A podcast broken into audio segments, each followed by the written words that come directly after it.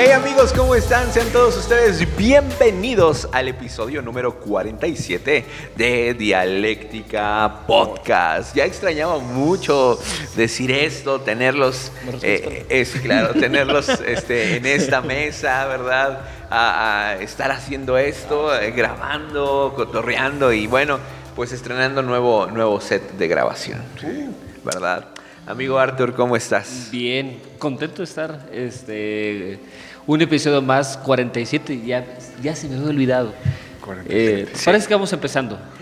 Parece que vamos iniciando. Literalmente, sí. Sí. ¿Cu- cu- ¿Cuándo dijimos que íbamos a llegar a los 50? En diciembre del año pasado. En diciembre del año- Cuando empezó el COVID-19 dijimos que íbamos a llegar a los 50. Cuando hubo pandemia grabamos, no. Sí, claro. Sí, claro. Sí, ahí que hasta nos infectamos todos. Ah, yo no fui a algunos episodios porque me enfermé. Tú fuiste el primero que se enfermó de COVID y el primero que le hicieron la El- prueba. ese- sí, es cierto. ¿Cómo estás? ¿Bien? ¿Ya no tienes COVID? no. Usted- ¿Ustedes sabían que, que al que inventó la prueba PCR lo tienen demandado en un país de Europa? ¿Por qué? ¿Por qué? Porque no tiene la formación académica para hacer esa prueba y decir que es lo suficientemente fiel a- Y- al resultado. y- pero- imagínate pero, ¿por qué la siguen? pero entonces, ¿por qué la siguen? Ese es el asunto, lo tienen, lo tienen demandado, donde el país donde es él, lo tienen demandado y hay marchas y varios eh, eh, movimientos ahí tratando de, man- o sea, demandarlo porque no tiene la... ¿Pero quién es? Ahorita busco el nombre, lo voy a... A ver, paren todo. a-. No, no, no paren la grabación, paren todo. Mientras ustedes están hablando Sí. acerca de este hombre, Cristian dice, oye, pero imagínate Cuauhtémoc Blanco. Y yo lo volteé a ver, es como, Cuauhtémoc Blanco, sí es gobernador de Cuernavaca. ¿Cómo este comentario cómo entraba dentro de la anécdota del hombre Pues de de que él está demandado porque no tiene las bases Ah, ok. del conocimiento y tampoco. Cuauhtémoc Blanco tampoco tiene el conocimiento para ser gobernador. no está- no tiene la formación. Ok. Ajá. Ok, Pues- wow. Gran intro. Pero entonces quedamos que estás bien. Estoy, estoy bien. sí. Muy bien. Ah, estoy muy bien. Qué muy bueno, bien. hermano. Muy contento, emocionado. Ok, Sí, Luis bueno. Serna. Sí. Perdón, Luis Serna. Yo estoy bien, estoy buscando el dato este del... De este hombre. de este Ok, hombre. mientras eso sucede, ¿cómo estás tú? Bien, amigo, contento. ¿Estás contento de este peinado. episodio? Llegué Peinado. peinado el día de hoy a la reunión con ustedes, pero ya estoy, estoy peinado. Digo, no, no causa mucha diferencia. Este, pero estamos Se- ¿Sencillo con tu café? sencillo, buen café. O sea, puede ser una taza de cristal o puede ser un vasito de unicel, o sea... Eh, bueno, no sé quién fue el que dijo que estos vasos quedaban bien con este método de café, eh, pero bien. La vida, la Buen vida pastor, es mejor cuando es aligerada, ¿no? Una vida ligera, una vida que, que tú practicas muy cañón. Eso Ok. es algo que admiro de ti. Ok, En verdad. gracias por decírmelo. En cámara. Gracias. Sí. Cámara, cámara. Se atrevió, Gracias. se atrevió, Gracias. se atrevió. Sí, sí, sí. Estaba mientras iba ahorita, ahorita vamos a empezar con el tema del día de hoy, pero eh, mientras iba hacia peinarme, estamos en Agaperiente, ¿verdad? Estamos en un lugar que hemos adecuado, eh, gracias a Marco Centeno, ¿verdad? Que Síganlo en todas sus redes Síganlo en sociales. sus redes sociales, todo bien. Oye, que, que- que la gente nos diga qué ponemos aquí atrás, ¿no? Sería una buena idea. Estaría bueno, ¿eh? Estaría bueno. Podría ser, no sé, una, obviamente- última, una última cena. Un- ah, sí, sí, díganos usted qué, qué puede ir aquí en la parte de atrás o si está solo. Recomiende, recomiende. La verdad es que para nosotros es mucho mejor si se queda solo. Sí. ¿O no? Pues sí. Yo pensé que querían poner el letrero ese luminoso, ¿no? Fíjate- Pues necesita aquí. Sí, podemos hacer. Bueno, lo checamos. Dialéctica Podcast. Vamos a hacer los pendientes. Apóntelo, apóntelo. Hay junta de planeación aquí. Muy bien. ¿Encontraste la información? Sí, se llama, este científico se llama nada más y nada menos que Cari Mullis. No sé cómo se pronuncia. ¿Es hombre o mujer? Hombre. Ok. Eh, fue excéntrico porque negó la existencia del VIH Wow. en algún momento. Y ahora está en este proceso por la cuestión del PCR, que no es como lo más fidedigno para la detección de COVID. Sí. Órale. Demasiados tabús. Órale. aún Demasiados. frente al COVID-19. ¿Tú implementabas PCR? Sí.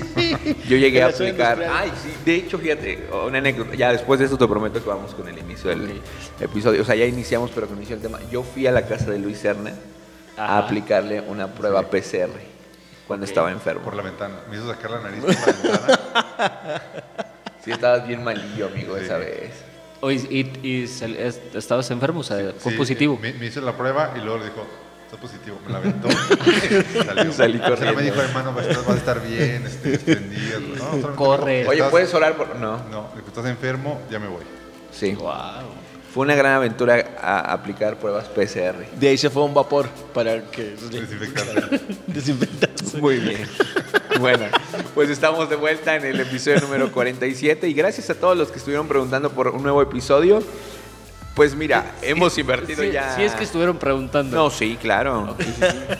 Eh, estamos de vuelta, trataremos de, de- de avanzar, ¿verdad? Este, bien.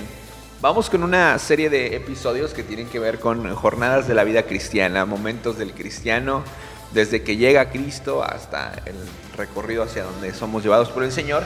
Y el día de hoy vamos a hablar acerca del comienzo de la vida cristiana. Y yo queremos recomendarte que si a lo mejor no necesariamente estás en el comienzo de la vida cristiana, te quedes en este episodio porque juntos vamos a recordar algunas anécdotas que seguramente fueron, fueron eh, importantes a la llegada. Y es que la llegada, la llegada a la vida cristiana puede ser tan buena o tan mala que te pueda marcar para, para el resto del, del camino, ¿no? Sí, el comienzo es muy significativo, ¿no? Cómo comienzas. Y bueno, existe, no sé si alcancemos a, a ver que hay personas que puedan como convertirse de un, de un momento a otro. Sí. O sea, un día un toque de Dios y su vida cambia Radicales. radicalmente, o gente que recibe el toque de Dios, pero va como que poco a poco siendo transformado en su, en su entendimiento. Hay gente que con una, no sé, alguna sanidad, algo sobrenatural, empieza completamente su, su cambio de, de vida, ¿no? Sí, claro. Y lo, lo más impresionante de estos casos es cuando una persona llega a Cristo, porque todavía las hay, ¿verdad? llega a Cristo y de manera inmediata el Señor hace un milagro muy sobrenatural sobre su vida y, y se quedan ahí anclados. ¿no? Sí.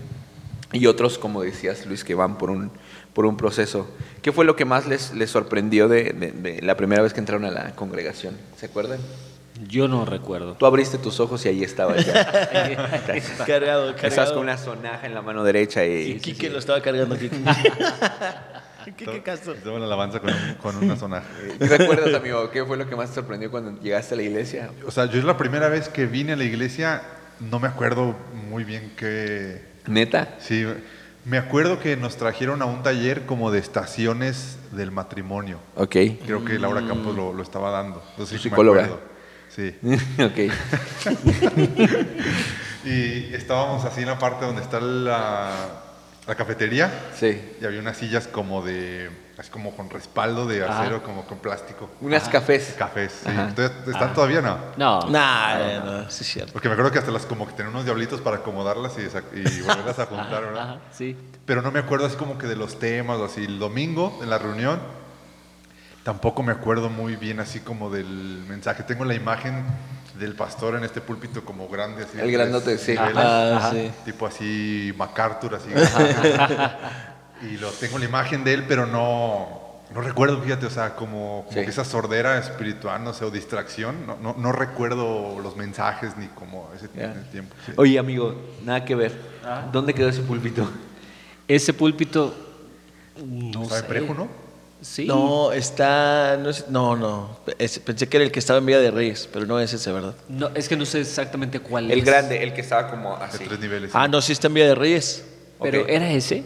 No me acuerdo, yo me acuerdo que era, yo lo llegué a ver en Prejo y era así como que grande de arriba y luego Así, escaloncitos. ajá, ajá. Ah, ya, ya sé cuál es. Sí, está. en mi casa. No, es este, es un como un pe- especie de roperito. Sí, sí. de, Ah, al- de alguien. sí, cierto. Es que ¿En lo regalamos. Sí, sí, sí. Órale. Sí, sí, sí. Y tú tenías en Austria el primer púlpito. Sí. Sí. ¿Todavía está ahí?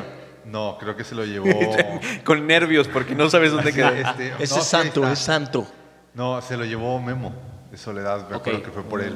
Pero ya no, no supe ya. Ya no sé. Es el primer púlpito con el que tu papá llegó a A predicar.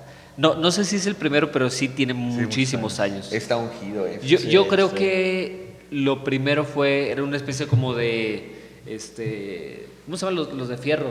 Este, ¿Acero? Ah, Sí, sí, un sí, atril. Como un tipo Ah, atril. Para, como un para- atril. tipo atril. para poner las letras. Sí, Así yo creo que ese fue. de los primeros. Ah. Mm, Algo ya. así, este, a lo mejor que, Sí. que a lo mejor mi papá se los tumbaba al equipo de alabanza Sí. o algo. Préstemelo para, no sé, Sí. no, no sé. Órale. ¿Saben qué también es un misterio? A lo mejor Arthur o, o tú, Chris, ¿se acuerdan? Que hay en la puerta de Austria, en la que está arriba atrás del área de alabanza. Ya ven que hay eh, eh, Hay dos puertas, hay una puerta donde Abajo, Abajo. y arriba hay como una puerta. Sí, sí, sí sé ¿Qué hay ahí, amigo? Este. Yo no me acuerdo. No sé. No, creo que hay uno, creo que hay un rollo original de la. Un pedazo de maná y. No, pero no hay personas. No. aseguro que no. No, Oye, no. Oye, no. Pero nunca abierto ahí, no, no sé qué. No, yo creo que hay este una- como tipo bodeguita, tipo basura, es posible que haya basura. Sí. ¿No lo has abierto? Nunca lo he abierto. Vamos a abrirla. hay que abrirla. Sí, No, si te acuerdas que fuimos a buscar no sé qué dije, oye, que hay arriba y dice nunca lo Oye, había pero la pregunta es cómo llegas allá. Sí, porque tiene llave, también creo que está cerrado. Tiene con llave. Ah, está arriba, y una, Sí. una escalera, ¿no? Sí, una escalera y, y la llave no sé si está. Cosas raras que hay en una iglesia terminando, cristiana. Vamos. bueno, el año pasado encontramos aquí en la iglesia un Ah, ataúd. bueno. Un ataúd. Un ataúd en uno de los baños del jardín. Sí, sí. Pero sí, no- un no, ataúd. Una vez tu papá predicó con un ataúd. Ok. No, sí. Sí, sí, sí, Una sí, sí, un sí, ataúd. sí, sí, sí, sí, sí. Qué miedo. Pero para una, para una Para una ilustración. dinámica, era una- ilustración. Ah, pues, Era obviamente no se metió, ¿no? Una ilustración. Pero creo que se lo rentó, ¿no? Algo así. lo- Algo así. Lo, rentó, lo consiguió, o sea, algo. Sí, algo yo pasó. sí me acuerdo. Me dieron No Ya estaba, ya estaba vivo espiritualmente cuando Sí. vi eso. ¿Qué hiciste con el qué hiciste con el ataúd? Este, pues por ahí debe Lo estar. tiene Emma de escritorio. No, yo creo que está por aquí todavía. O sea, tú guardado. Qué miedo. Sí, sí, sí. ok, ¿y cómo llegó ese ataúd aquí? Era, si no me equivoco, era, o sea, te- lo llegó a conseguir este Efraín, era alguien de su familia. Este, y como que pues ahí lo guardó por si se llegaba a ocupar para Alguien. Para alguien. Y pues ahí está, por si alguien. lo ocupan. Por si lo ocupan. lo ocupan. Qué Ahí loco, está. ¿no? ¿no? No está tan mal, ¿eh? O sea, dejando de. No, está así como viejo y así. No, Sí. no, está. está ¿Sí cabemos nosotros? Está, está bastante amplio. Este, sí, para cualquiera de los presentes. ¿Y por qué miras a George? Yo sigo muy consternado con la, de los ataúdes. Pero bueno. Pero bueno. Entonces, Ok, jornadas. eh, el púlpito fue lo que más te llamó la atención. No, o sea, solo Bueno, no, recuerdo. no. No, no, porque atención. Fueron, dentro de mis recuerdos, recuerdo eso. re- recuerdo eso, pero no me acuerdo precisamente. Llegaste y wow. Un. ¿Quién nos Wow, llama al estudio? nunca Nadie. visto. Todavía Es nadie, como que ¿no? las cosas que recuerdo, Claro. pero no, no me acuerdo así muy bien de eso. Yo, yo lo que más me causó, este, me causó como mucha curiosidad ver a gente cantando y aplaudiendo y brincando. Sí, siempre es curioso también. Es llegar, como que raro, ¿no? Como que te entras a una atmósfera a la que no estás acostumbrado y aunado a los prejuicios que traes antes de llegar, es como que, órale, qué loco, ¿no? Sí. Y ese mismo día que yo llegué a la iglesia, aquí a Agape Oriente, entregué mi vida a Cristo y recuerdo que estaba llorando muchísimo. Yo creo que ¿Por, esta- por- por qué? ¿Qué te cautivó? pues yo creo que el Espíritu Santo tocó algún área de mi vida. ¿Te acuerdas del mensaje? Mm, No, ¿Pero te acuerdas por qué lloraste? no. Ok, Y es que ya casi, casi... Fíjate, ese, ese estado que sacaste de Facebook ok. hace 10 años, hermano. Sí. Y ahí estaba diciendo, no, entonces ya tengo más tiempo en la iglesia. No, claro que tienes más. Pero bueno, pues entre todas esas cosas. Y tenía mucho el prejuicio del, del, del dinero. Amigos, les tengo que contar algo y esto sí es para el podcast, neta. Un sobrino mío, este... o sea, pero se puede enterar sí, la gente. Sí, sí, claro, totalmente. Hemos hablado de ese tema. Ok, Este, con todos. Con los todos. Los, Emma también está, que está aquí grabando el audio, está. Un, un sobrino mío fue el domingo a la congregación y cuando eh, me bajo, ¿verdad? Ah, ¿Qué onda, tío? ¿Cómo estás? Este, salió el tema que él fue a la Iglesia Universal de Cristo, de Pare de Sufrir, porque una, una hermana de su novia va con ellos, ¿no? Y, y me sorprendió mucho que, que los mismos, ¿se acuerdan del episodio que tuvimos acerca como de, no sé si hablamos, no, no hablamos de sectas nunca, ¿verdad? Pero en algún episodio los mencionamos, que creo que fue en el de eh, religión y dinero, Ah, hablábamos acerca de las prácticas que tenían y las mismas prácticas que ah, utilizan desde hace años, eh, las siguen utilizando al día de hoy. O sea, dice que te dan un agua al, al entrar y tenga, o sea, le echan agua al agua y en cuanto se empieza a sentir mal, tómele a esta agua. O sea, en plena reunión. Wow, y que la persona que está dirigiendo, porque no me atrevo a llamarle pastor, no lo es, este, eh, ¿quién quiere recibir un milagro de parte de Dios? No, pues que yo traiga un billete de 500 y el Señor lo va. Aquí en San Luis Potosí, en estos momentos. Wow. Bueno, no, ahorita no, no sé, pero, pero sí está muy loco, ¿no? Qué interesante. Y se me vino eso a la mente porque una de las cosas como que yo traía, un prejuicio que traía muy establecido antes de llegar a la congre, era la cuestión del dinero, ¿no? De, Sí. que sí pedían dinero y esas cosas, pero que bueno, obviamente el Señor aclaró y, y ya, na- nada que ver. Pues no, ¿verdad? Está interesante las, la platicamos hace un tiempo sobre las malformaciones espirituales que podemos adquirir cuando nacemos de nuevo, ¿no? Ideas Sí. sobre creer que a lo mejor todo es servicio, e ideas erróne- erróneas sobre el dinero, este, y son conceptos con los que creemos que pueden traer una malformación a nuestro crecimiento espiritual.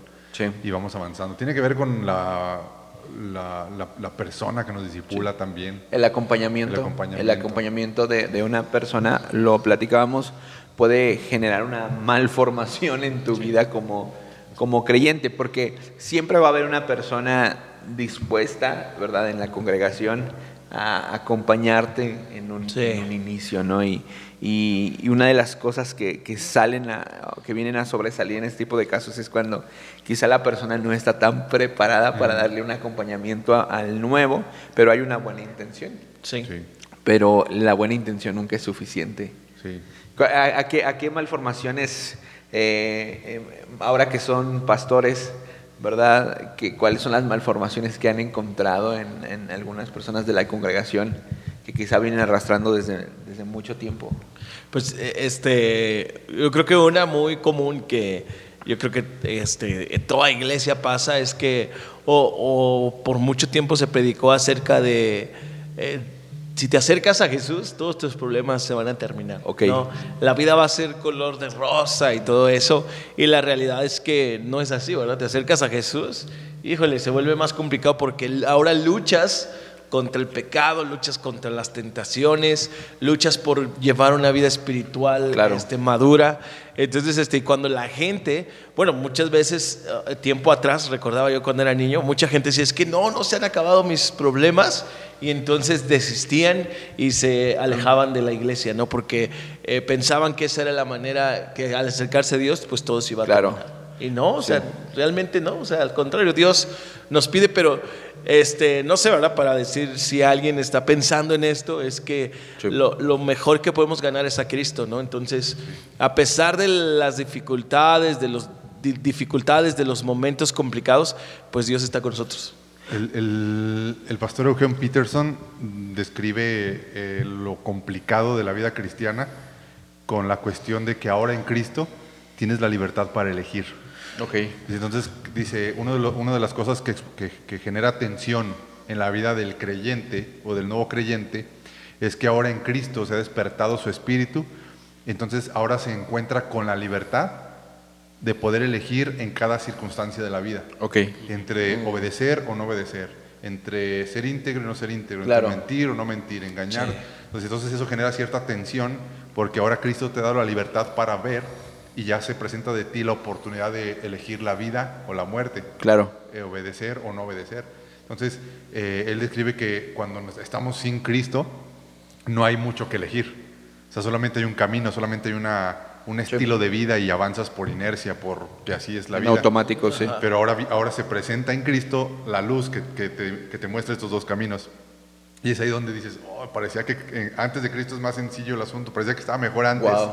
Porque ahora el conflicto es en que, en que ya está en tus manos la decisión de elegir Sí, Dios sí. O, o- o el mundo, ¿no? Me parece interesante esa, verlo de esa forma. Sí. Wow. Y, y yo creo que muchas veces esto, esto nace también de una falta de un entendimiento bíblico correcto, ¿no? O sea, porque eh, eh, justamente platicaba con un matrimonio que llegó a la congre este fin de semana y les decía, eh, nuestra responsabilidad como creyentes, como ovejas, no debe de dejar de ser el ir a la palabra para corroborar lo que se nos está enseñando desde el Claro, púlpito, ¿no? claro. La Biblia dice, en el mundo tendrán aflicciones, Jesús dijo, pero confíen en mí, yo he vencido al mundo. Entonces, no podemos dejarnos llevar por la inercia de gente bien intencionada que nos quiera hacer creer cosas que no están en la palabra de Dios. Sí. Sí. Eh, pero muchas veces, y creo que esto nace mucho de la, de la cultura mexicana, ¿verdad? Del que las personas necesitan ser llevadas por, por alguien forzosamente para recorrer un camino y, y uno de los principales acompañantes que debe de haber en el camino de la vida cristiana, pues es justamente el Espíritu Santo quien nos, quien nos guía para Sí. darle hacia adelante. El- por ejemplo, cuando pensamos en, en el comienzo de la vida espiritual, el Salmo 121 eh, hace referencia a lo que es la el, el- el caminar con Cristo y el inicio. ¿no? Por ejemplo, el Salmo 121 es un canto que se entonaba cuando la gente viajaba de diferentes regiones hacia Jerusalén a, a diferentes festividades en específico, ya sea la Pascua o ciertas festividades. Entonces era un canto que iban, que iban cantando durante el trayecto y, de- y empieza el Salmo 121 diciendo, levanto la vista hacia, los, hacia las montañas, porque Jerusalén quedaba en una parte elevada. Pero los historiadores dicen que en el caminar hacia Jerusalén, es decir, en nuestra vida espiritual que Sí. representa este peregrinaje, porque la Biblia dice que somos peregrinos, que básicamente es alguien que no ha llegado a su destino, que se la pasa constantemente avanzando, Sí. Dice que estas personas se encontraban con agoreros o con brujos en el, en el camino, que les vendían hechizos para protegerlos de la locura que producía ser expuestos a la luna, del calor del sol, de que un espíritu maligno utilizara una piedra y te tropezaras, te quedaras atrás del, grupo de gente y, fueras presa de los ladrones, ¿no? Entonces por eso el Salmo dice, eh, pongo mis ojos, o sea, es decir, Wow. como hacia la meta, y luego viene la promesa de el Señor te cuidará como sombra durante el sol, durante el día, durante la noche, te librará de todo mal, ¿verdad? Porque ese es, es como el, el- el caminar empieza, eh, eh, em- vamos a avanzar y ponemos nuestros ojos hacia nuestra meta, que es ser como Cristo, ¿verdad? Que, eh, El primer ingrediente pues, es la muerte y empezar a avanzar hacia crecer en la estatura del varón perfecto que es Cristo. Pero nos encontramos con todas estas dificultades ¿no? en el camino y lo fácil que es eh, empezar a, a claudicar también en el camino y ser presa de, de Sí. estos este, engañadores a lo largo del peregrinaje. ¿no? Sí, claro. Sí, alzaré mis ojos a los montes, ¿de dónde vendrá mi socorro? Mi socorro viene de Jehová, que hizo los cielos y la tierra. Yo me imagino que era como una especie de canto como animándose a avanza, no te detengas, ¿no? así como que continúa y, y Dios te va a proteger, Recordándoselo. claro. No manches. Sí. Wow. Wow. Me ayuda bien el Señor quien hizo el cielo y la tierra. Oigan, les ha tocado escuchar que muchas personas justifican la llegada de otros a Cristo ah, únicamente como una consecuencia de crisis por las que están atravesando en su vida.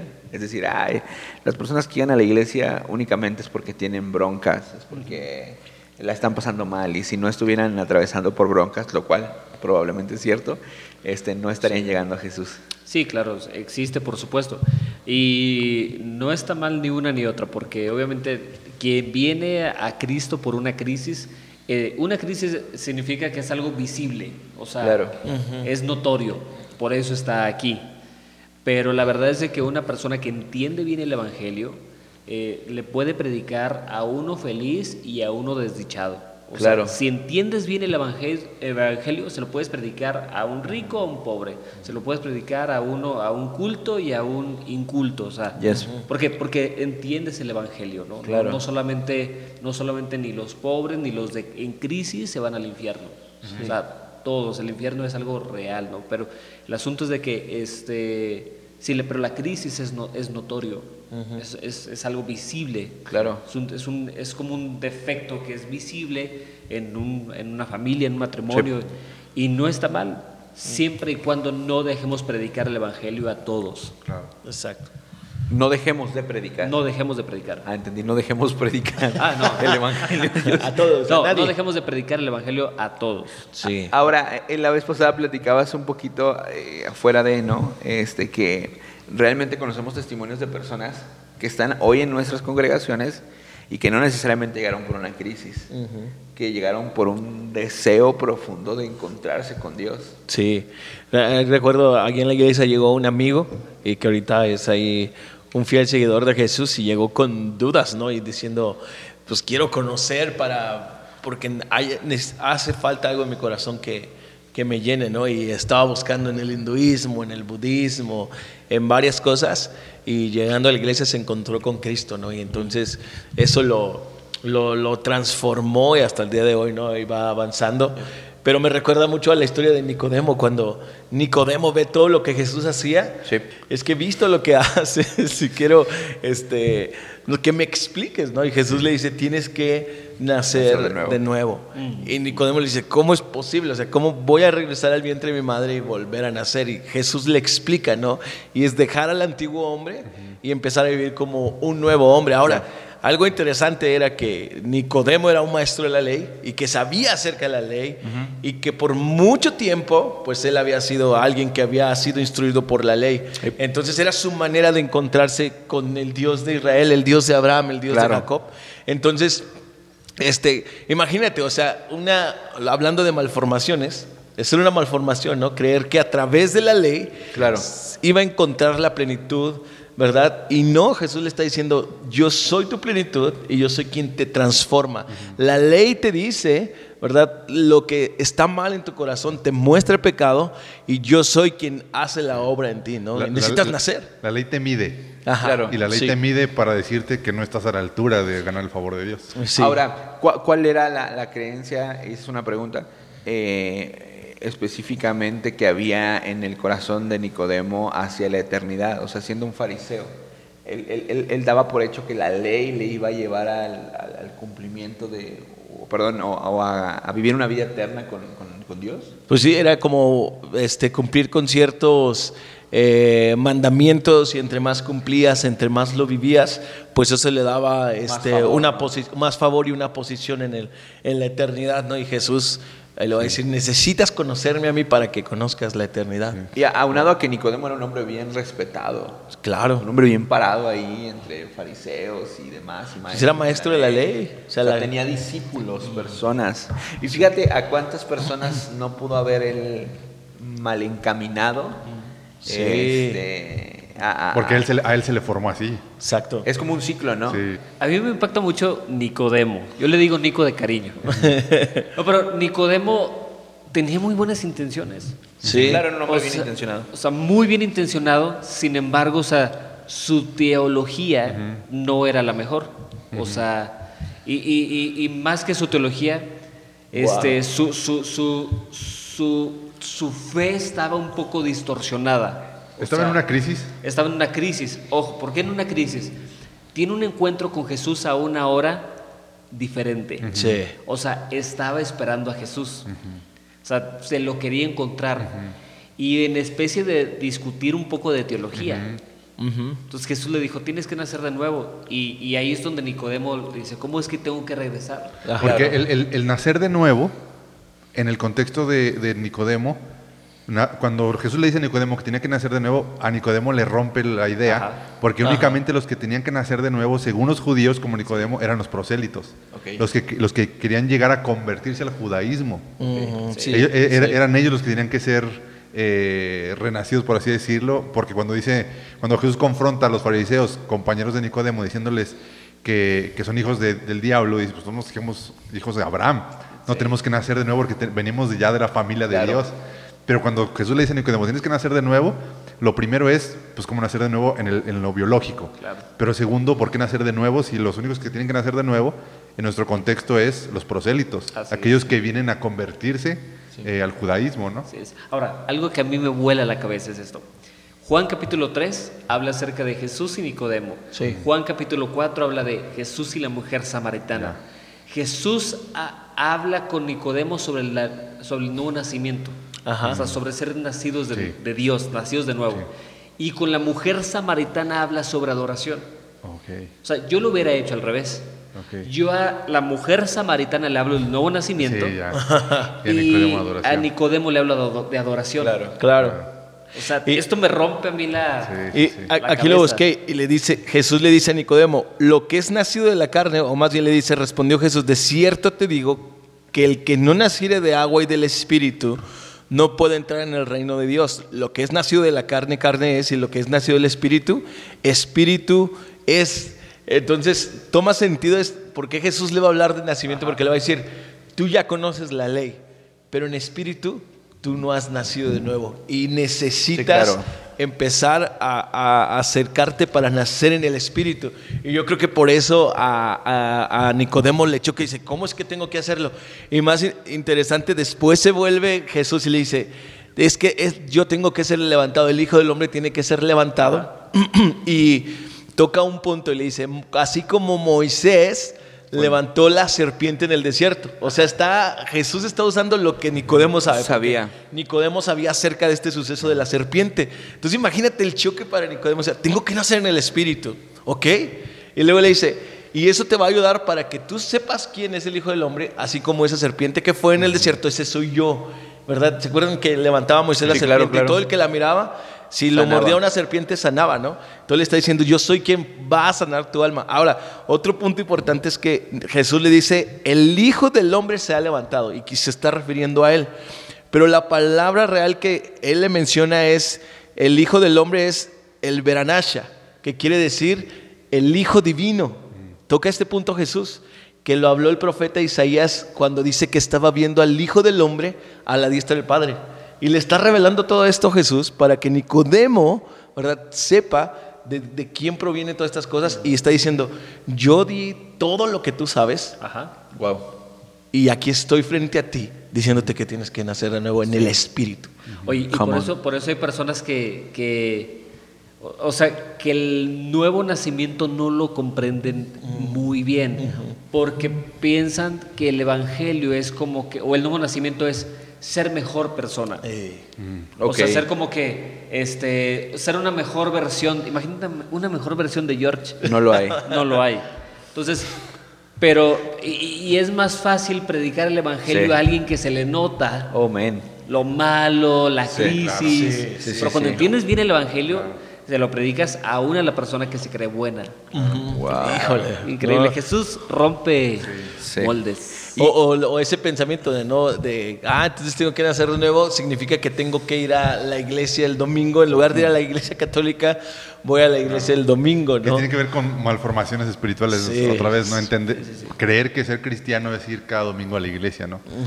Y cosas muy, por ejemplo, este, estás fuera de Cristo, o sea, le pides a alguien, no sé, digo, este, no quiero mencionar, pero a cualquier dios de este mundo, o sea, pero le estás pidiendo alguna deidad, A Vegeta. A Vegeta. a Vegeta, sí. Vegeta. Y luego vienen a Cristo y queremos pedir las mismas, las mismas Sí, sí, cosas.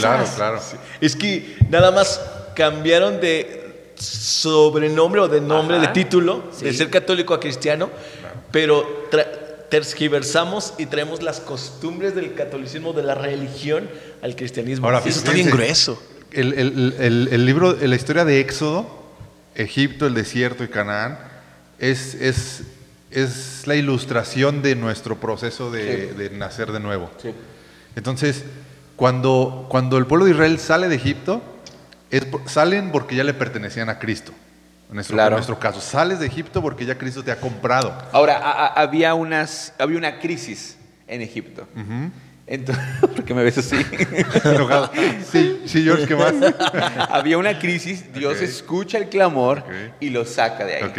Continúa. Muy bien, gracias. A ver, luego le preguntamos cuál era la crisis. ¿Cuál era la crisis de Egipto. Pero salen de Egipto y, y- y- y- y cuando salen significa que pueden salir porque ya, ya Dios los compró. ¿Sí me explico? O sea, ya pagó un precio por los esclavos, ya le pertenecen. Claro. Pero eso no significa que ya Egipto haya salido del corazón de los israelitas. Claro. Sí. O sea, salieron físicamente de él porque ya Cristo los había comprado, ya le pertenecían. pero, no sin- pero el desierto es donde Dios trata de sacarles a Egipto del corazón. Sí. Sí. Ah, ah, Entonces, una cosa es la convicción de, de- de- de- de caminar con la idea de que ya le pertenezco a Jesús. Y otra cosa es entender el proceso por el cual Dios me va a, me va a pasar Claro. para sacar a Egipto de mi Sí, corazón. claro. Sí, sí, sí, claro. Porque todavía, en- todavía en el desierto, Aarón se le ocurre hacer un becerro de oro como, como resultado de que todavía Egipto estaba en el corazón de Aarón.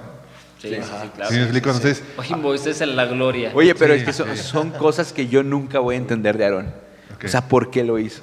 Ah, por- lo, No, esta- o sea, lo- lo sí. estaban. O sea, sí, sí. No, no lo estaban obligando. Porque era lo que conocía, brother. Sí, O sea. Aarón estaba reaccionando conforme a lo que él conocía. Es que siento que hay una... costumbres. Pero sí claro. fue muy Se persuasivo. desarrolla como una ignorancia muy inmediata al punto de que Aarón declara, este es el Dios que nos sacó de Egipto, aun cuando Aarón ya había visto, o sea, toda la obra del Señor. O- Ahora, fíjate, él dice, Dios no tiene imagen, pero vamos a hacer una imagen que diga que este es el Dios. Eso está interesante porque no está diciendo que sea un Dios de Egipto, está diciendo, vamos a hacerle una imagen a Dios. Yo creo que este becerro es la imagen de Dios. Ok. Y ¿Crees? se ve sí. su buena intención. Es una buena intención. Sí. Sí, fíjate, o sea, es que él dice- le dice esto, ¿qué? ¿Éxodo qué? Eh, este, ay, no recuerdo, pero le dice, vamos a hacer una imagen. Dios no tiene una imagen, pero esta imagen, ¿verdad? Va a simbolizar que es Dios. Y es cuando él comete ese error, ¿verdad? Y, y sucede esto. Ahora, yo tengo una pregunta. Éxodo 32. Siempre lo había Éxodo comprendido, 32. siempre había, habría creído yo en esa 32. lectura bíblica Éxodo 32. que Aarón se refería a, a que el, el becerro era un dios que los había sacado de Egipto, no que, no que el becerro que estaba construyendo era la imagen del dios. él que- trató de representar a Dios En esa imagen. a, a- a lo que él entendía. Sí. Ahora, y Dios después baja a Moisés, ve esto y, lo, y de repente porque era Aarón y no solamente Aarón, fue influenciado por Miriam, la hermana de Moisés. Ajá. Y Dios le, di- Dios le manda a Miriam, ¿verdad? Lepra. ¿Sí se acuerdan de esa Sí, historia? Sí, sí, sí. Sí, Pero sí, Aarón no. Aarón solo lo regañan. La pregunta es, ¿por qué a él, por qué a él, George, tengo una pregunta para ti. ¿Por qué a Miriam sí le da lepra y por qué a él no? Porque era el favorito de Dios. Era el favorito de Dios. no sé. No, mira, a final de cuentas, mira. Leprólogo. Todos, leprólogo. Todos tenemos necesidad de adorar a algo o a alguien. Entonces, ahí simplemente está siendo persuadido. Aarón, o sea, y Aarón quiere quedar bien con el pueblo y les hace lo que él quiere. Ahora, que ellos es que la petición del pueblo es, al inicio, haznos dioses que puedan guiarnos. Y, y- y la respuesta inmediata es, pues, el- que el aretito, que la esclava, no la esclava esposa del esclavo, sino que la, la esclavita, ¿verdad? Y Ok. todo eso. el, arete en la, el arete en la nariz. De el la aretito en la nariz, que No, sí, sí, sé que dice, oigan, estos son los dioses que te sacaron de la tierra de Egipto. pusiste en entredicho mi entendimiento bíblico. Éxodo fue el primer Discúlpame, libro que leí cuando llegué a Cristo. Te, te pido perdón públicamente. ¿Por qué Aarón no le dio lepra? Porque sabes. él era el sacerdote. Y en una, en una, una semana después iba a ser el año del el perdón de pecados y tenía que entrar a- al tabernáculo. ¿Por qué, para- por qué Dios? Qué manchado, ¿eh? ¿Por qué Dios? Digo, vamos a hablar así, la neta. ¿Por qué Dios mató a Usa? Sí, cuando tocó el arca. Por Ajá. gringo. ¿Por qué no era un sacerdote? Porque no era un sacerdote. No era un levita. Ah, esa está bien fácil. Estamos. No, Ok. es broma. es- todo, todo es broma. Hazle una. Todo es broma. No, no es otra más difícil. ¿Qué tipo de lepra le dio a Miriam? Oye, buenísimo. Buenísimo. ¿no? Buen, buen, buen arranque de esta temporada X de Dialéctica Podcast. Y es que Pero- esto puede pasar en el comienzo, ¿no? Sí, claro. No, Y- pero ya, ya vamos avanzando, ¿no? Sí, claro. Sí, Ok. tranquilo, todavía no Es que- acabamos. Es que, yo digo, es la introducción. Oye. No, espérame. Ok. Muchas veces eh, a lo largo de todo el recorrido del pueblo de Egipto por el desierto, El pueblo de Israel. del pueblo de Israel, gracias. Saliendo del pueblo de Egipto, repiten, estábamos mejor allá.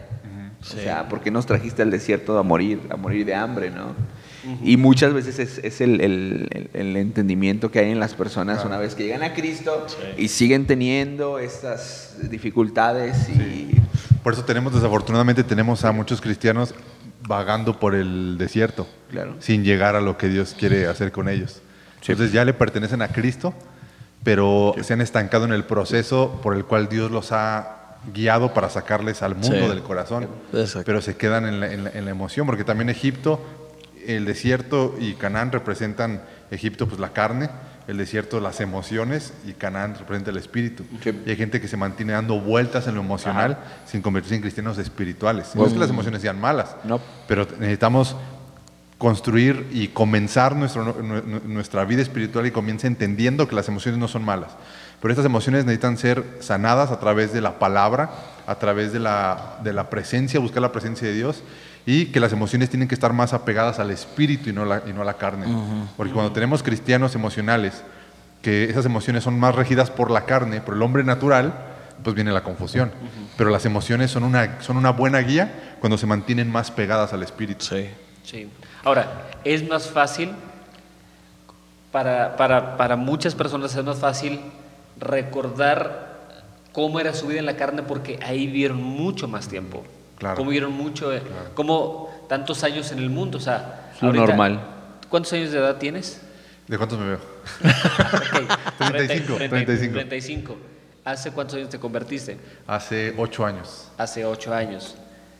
Eres, eres, eres pastor. Sin embargo, obviamente, tu carne, si quisiera, puede recordar rápidamente el mundo. Wow. O sea, esa es, esa es una El- el- el- realidad. sí, sí, sí, está chido Eh, que por dices. ejemplo, en mi caso, hay muchas cosas que yo no practico hoy día porque nunca las practiqué. Claro. O sea, no, no es porque, ay, verdad, ay, pa- este, palomita. No, nunca la practiqué. O sea, no, no crecí en un ambiente de alcohol, no crecí en un ambiente de golpes. O sea, no, obviamente el alcohol ni antes ni ahorita me llama la atención. Claro.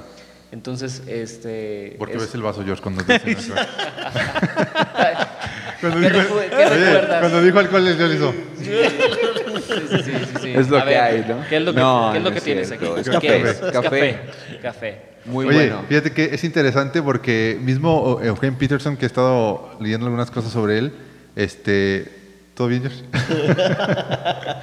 él, él- él dice que los seres humanos tenemos más información sobre la maldad que sobre lo bueno. Sí. Por eso es más fácil construir villanos Sí. y personajes rotos en todas las novelas, historias Ajá. y caricaturas, Claro. Sí. porque tenemos Wow. más información de lo que es ser malo, de lo que es ser bueno. Por eso él habla de la, de la persona, por ejemplo, de Jeremías. Dice que fue un hombre tomado por Dios y que solamente esta historia y este hombre pudo haber salido de la imaginación de Dios, porque nadie tiene la capacidad de escribir un personaje con tantas virtudes tan elevadas, porque el hombre tiende más fácil a desarrollar personajes de, con eh, cuestiones malas. Tenemos más información sobre lo malo que sobre lo bueno. Sí. Ya. Sí. No manches, eh, es que a- ahora que os- estamos hablando de esto, a mí me llega un pensamiento, ¿no? Y ahora como predicadores, pastores, es como, ¿a qué le predicamos más? ¿Le predicamos más al espíritu o le predicamos más al alma? Claro. ¿No? Entonces, y, y a veces Sí. creo que ahora en este eh, posmodernismo hemos como que enfatizado mucho en la prédica hacia el alma Sí. y no al espíritu, ¿no? Porque, pero tiene que ser al revés, porque si hay una, si como dices, el alma, las emociones se apegan al espíritu, se van a mantener. Claro. Pero si lo hacemos al revés, cuando queramos, este, no sé, ¿verdad? Cuando pase una prueba, pues el alma les va a jugar siempre, porque del corazón vienen todo lo, dice el Salmo, ¿no? De todo, todo lo malo. Por eso el salmista dice, mi alma te ama, ¿no? O sea, mi alma va dirigida o va pegada en mi crecimiento espiritual. Sí, claro. Ahí, ahí influye también lo de el- el- nuestra paternidad espiritual, quién nos comparte y quién nos, quién nos disipula. Porque, por ejemplo, a los mexicanos nos llega el evangelio por los gringos Sí. a través de una teología como que viene de, de- de, sí, de los ingleses. Pero, por ejemplo, lo que es Argentina, Chile, estos lugares, les llega el evangelio, pero por, por atrás, por el lado de Europa. Alemanes. Entonces, eh, eh, la teología es diferente de Claro. la forma en que se conducen en algunas cosas y tiene que ver con esta firma eh, paterna de quien te Ah. comparte, quien te guía, ¿no? Sí, claro. Pero, pero que, que nuestra, que nuestro evangelio, que el evangelio siempre está dirigido hacia, más hacia el espíritu que al alma y las emociones. Porque concuerdo en esto que dices, ¿no? Si el espíritu se encuentra en un lugar correcto, el resto de las cosas Sí. lo, van, lo van a estar. Cuatro elementos No, se, se requiere trabajar todo. O sea, O sea, el evangelio es integral. Sí, claro. exacto, claro, exacto, El exacto. evangelio es integral. Exacto. Enfocado. Enfocado. Sí. ¿Quieres que platiquemos algo? No. Tú es que cuando Habrá te enfocas, episodio o para sea, ello. Cuando me acuerdo de los primeros sermones que dio Pedro en Hechos y predicaba acerca de Jesús y de la resurrección y eso le era la su- suficiente, o sea, las personas se convertían, ¿no? O sea, se volvían de esos malos caminos y él se- Pedro lo este, predicó, no me acuerdo, tres veces, fueron tres veces No o cuatro, tres o cuatro, tres. Cinco. y había miles de personas, pero él predicaba, les voy a predicar acerca de esto. Y, y siempre empezaba con parte de lo que él vivió, cómo se convirtió a Jesús y empezaba a hablar de, de Cristo. Y creo que era, eso era suficiente para todas las áreas. ¿Cuál- cómo, cómo podemos resumir cuál, cuál es el objetivo de la conversión?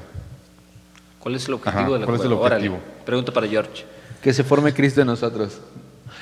Muy bien, George, qué bueno que la-. Sí, o sea, básicamente es el, es el objetivo, Sí, ¿no? sí. El objetivo de la conversión es nacer de nuevo para que Cristo empiece a formarse en nosotros. La mente de y Cristo. empezar el peregrinaje hacia la meta que es que cada vez menguemos nosotros para que Cris- Cristo crezca en nosotros, sí, sí. ¿no? Que Cristo esté en nosotros. Claro. Eh, perdón, dale, dale. Bueno, tengo No, un, ya un- entramos un a, versículo. A, a los puntos Llevo principales. como 10 mil veces queriendo agarrar esta Biblia, pero me acuerdo que es parte de la, De la- locación. Eh, De hecho, no tiene nada por adentro. hojas en blanco, la mandamos a Tiene un hueco adentro y tiene... Me dejan buscar Efesios 4.12 para... Dejamos Claro que sí. claro pueden dar algún anuncio. no sé si, si Chris... Es que iba a pasar al siguiente punto. Yo lo Ah, conozco perfectamente. punto, lo pero cono- lo esperamos para... Ahora bien, Cristo dio a los, los siguientes dones a la iglesia, los apóstoles, los profetas, los evangelistas y los pastores principales. y los maestros. Fíjate, ellos tienen la ¿Para responsabilidad. qué los dio? ¿Mande? ¿Para qué los dio? Ay, gracias, amigo. Eh, qué buena pregunta. Esa respuesta aparece en el versículo número 12 de Efesios 4. Ellos tienen la responsabilidad de preparar al pueblo de Dios para que lleve a cabo la obra de Dios y edifique la iglesia, es decir, al cuerpo de Cristo. Ese proceso continuará hasta que todos alcancemos tal unidad en nuestra fe, conocimiento del Hijo de Dios, que seamos maduros en el Señor, es decir, hasta que lleguemos, hasta que lleguemos a la plena y completa El peregrinaje de la vida cristiana, avanzar, Cristo. cada día ir avanzando hacia la, hacia, hacia la meta, ¿no? Sí. Peregrinos y extranjeros es como, como describe al creyente la Biblia. Un peregrino, alguien que no, no ha llegado a su destino. Sí. Sí. Extranjero, alguien que no es del lugar donde está.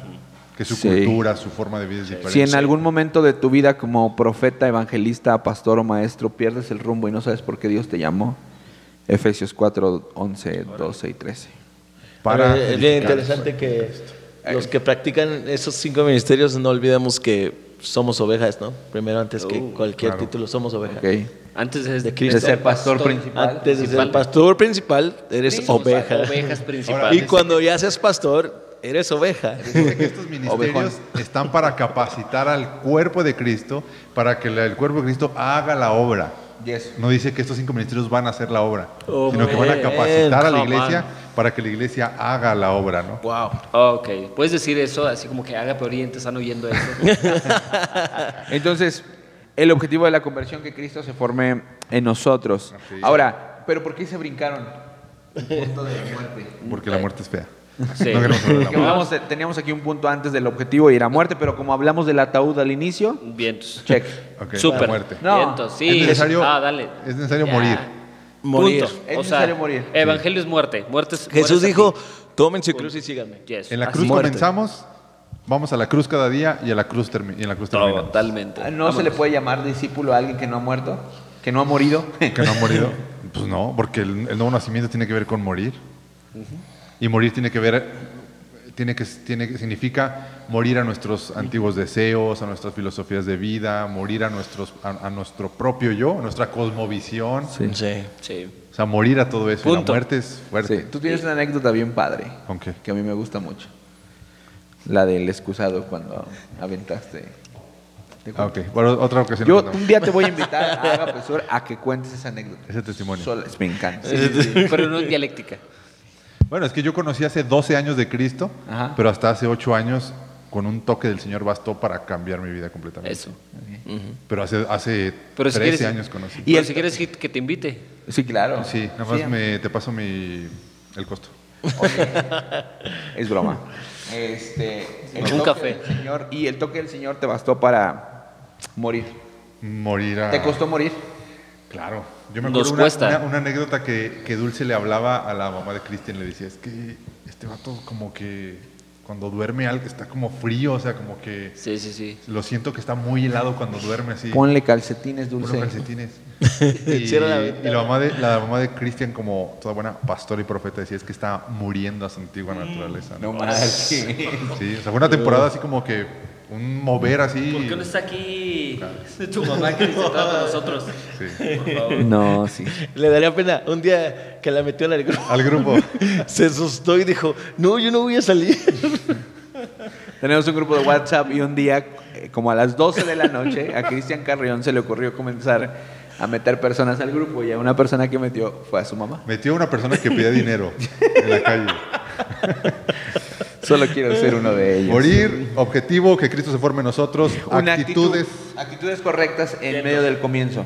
Actitudes correctas en medio del O comienzo. sea, ¿qué, debe- qué- qué le dirías a una persona Está iniciando. que está iniciando? ¿Qué actitud debe de tener?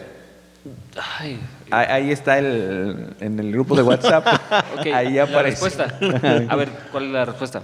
Ah, no, no, ya. Bueno, sí, hay muchas actitudes, pero por ejemplo la, la de seguir siendo un discípulo. Bueno, ah, no, no, ser enseñable, ser enseñable, ¿no? O sea, Actitud para un nuevo creyente antes, durante, es una actitud de alumno. sí. O sea, Sí. que discípulo es un alumno. Co- corazón de niño. Corazón de niño. Ahora, yo creo que, Aprendiz. que- que no importa la edad que Sí. tengas en Cristo, no importa la edad física que tengas, siempre tienes que tener una actitud enseñable. Sí. Claro. Sí. O sea, a, a veces El que no aprende empieza a morir. Sí.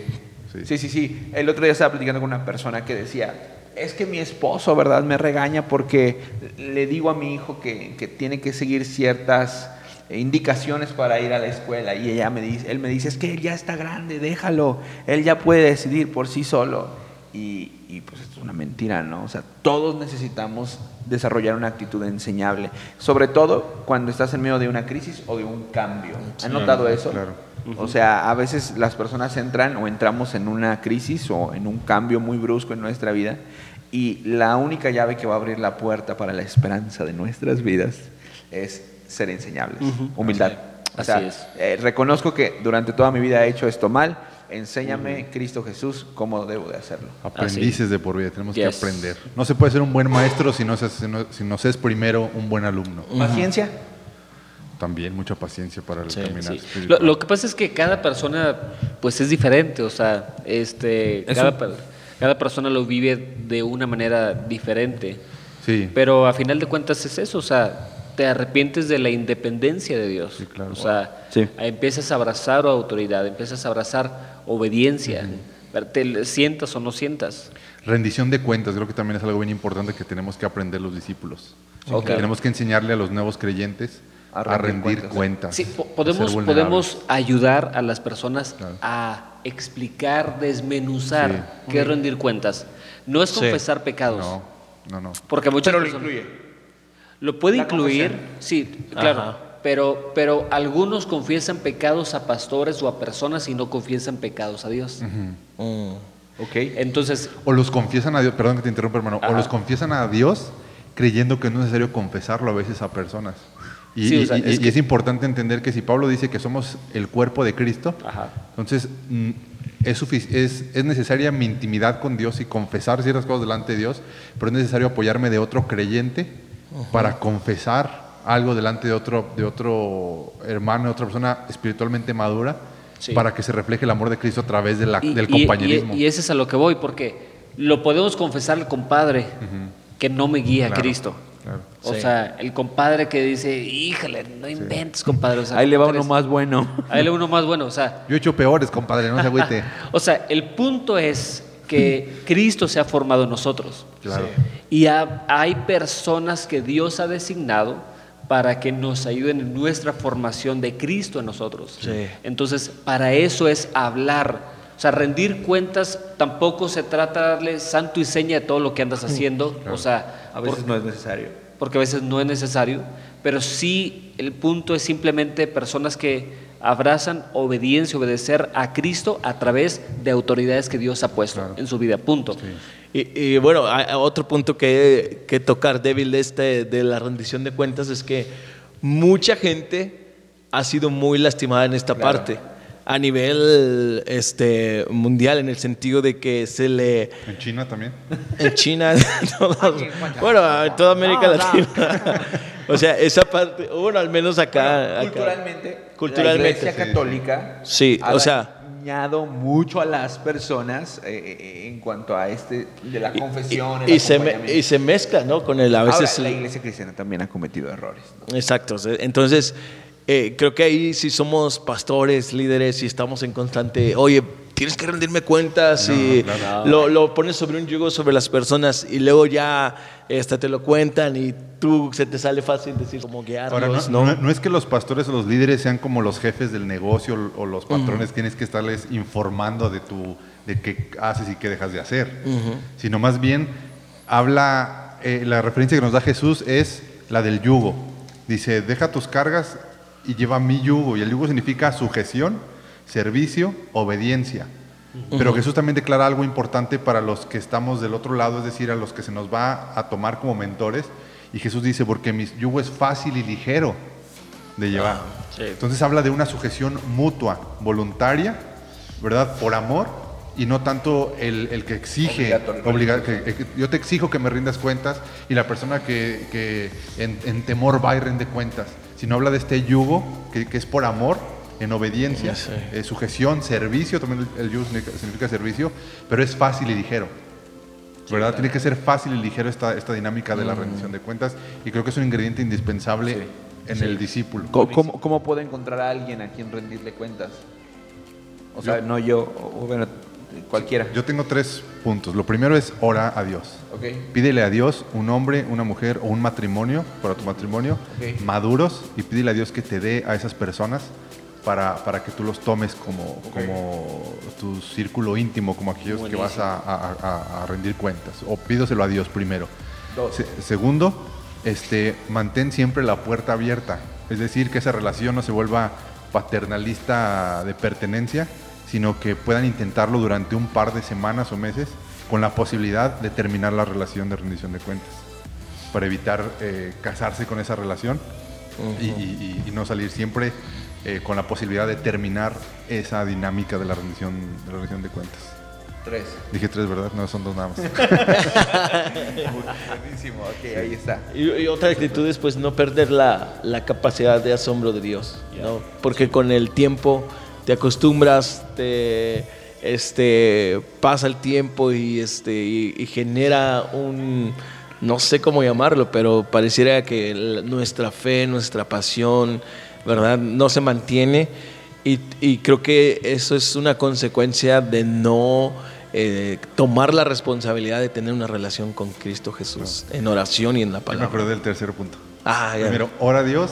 Segundo, deja la puerta abierta para la posibilidad de terminar la relación de rendición de cuentas. Y tercero, ay, se me fue otra vez la onda. y tercero, reuniones intencionales y específicas sobre el tema que se va a tratar. Buenísimo. Mm. ¿Como una especie de consejería? Eh, sí, o estudio bíblico sobre el tema. Si la rendición de cuentas te llevó a que el matrimonio está teniendo problemas de carácter en su matrimonio, entonces la, re- la reunión tiene que ser intencional, programada y sentarse a hablar sobre el dominio propio, sobre el, el carácter, o sea, que sea específica la reunión para eso. Sí. Buenísimo, muy bien. Listo. Y, ok, Listo, se acabó. se acabó. Sí, pues sí, ¿no? Sí, sí. Sí, no. Aquí dice, confirmen de recibido, leído, meditado. Ah, no, eso ya no, ¿verdad? Si tú estás comenzando o si comenzaste y tu fe se ha apagado, es lo, lo- lo primordial es regresar a Jesús. Es regresar a tu relación con Jesús. Si tú estás comenzando, una relación con Jesús te va a sostener en tu caminar, ¿no? Hasta después vamos a hablar de otros puntos importantes Claro. de las jornadas del proceso, Sí, pero creo que es creo importante. también es importante porque lo estoy viendo hoy día, personas que lo están disfrutando mucho. El comienzo. El comienzo. Sí. O sea, el comienzo debe ser, eh, si hay, de- sí, sí puede haber alguna crisis, puede haber algún desierto. Vamos a hablar del desierto. Recuerden que, ¿cuándo? El, creo que es el siguiente Ok, episodio. pues recuerden que, que el desierto no es, no es para siempre, o sea, el desierto es solo un medio de Dios. Oye, es que vamos a no hablar el del fin. desierto. Entonces, eh, disfruten mucho, Hay episodio mucho, disfruta mucho cada episodio. Disfruta mucho cada momento, proceso en Dios y, y- Disfruta mucho conocer a Dios, Sí. hacer comunidad de iglesia. Descubrir es a importante. Descubrir a Dios. Sí. Yo recuerdo que cuando llegué a Cristo ponía la canción de Cuando levanto mis manos. Era mi hit. Eh, hay, hay canciones que te marcan eso. Comienzo así. Yo el- un, di- un disco de Jesús Adrián Romero también era el que lo escuchaba. ¿Cuál, cuál, cuál? El de Más Claro que la Luna. Ayer te vi. Sí, no, ese era. Lo Más pongo y... claro. El de, el de Jesús Adrián Romero corriendo, corriendo, corriendo por la ciudad, ¿se acuerdan? Pero va agitando, se iba hablando. Sí, ese Ca- bueno, más claro que la luna. Sí, ese disco era... Eh, Eso es una canción, ¿no? ¿O ese es el nombre del disco? El disco. Más claro que luna se llama el disco. Sí, yo. Disco. Tú, amigo. No, pero así se llama. En mi- Sí, una eh, canción también. Cuando ya Ayer yo te vi. decidí seguir a Jesús, un disco que me... ¿A Jesús así- Romero? y más sobre todo una canción, ¿no? Fue de Espíritu y en verdad el de Incontenible es tu amor. Y había una canción rockera que decía, como alguien tan hermoso, quisiera Dios ser mi amor. amigo. Dios es amor. Y cuando yo la escuché, Ey, Omar.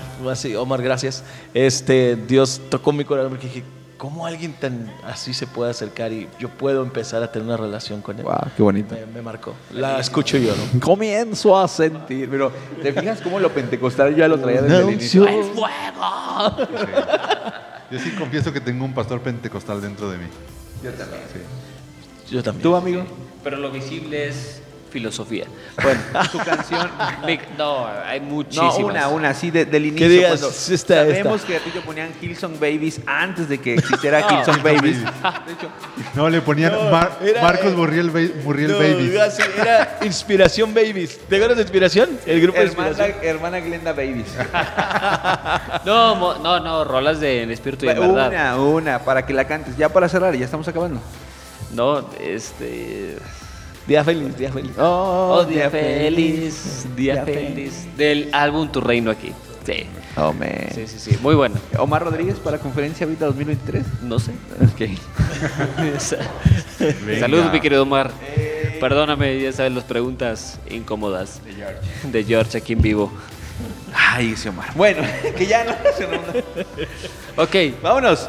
Gracias por escuchar. Dios los bendiga. Que- a ti Denle, también. denle, denle, denle. Este, amigo, el próximo episodio tenemos de qué va, de qué está todo todavía tranquilo. Este, sobre el desierto. Próximo- desierto. Próximo episodio sobre el desierto. Vamos a hablar sobre el desierto Venga. en la vida cristiana. Ok, eh, recuerden que recibimos sugerencias para ver qué podemos poner aquí atrás. Súper. Un abrazo. Dios les bendiga. Dios les bendiga, bye. Bye.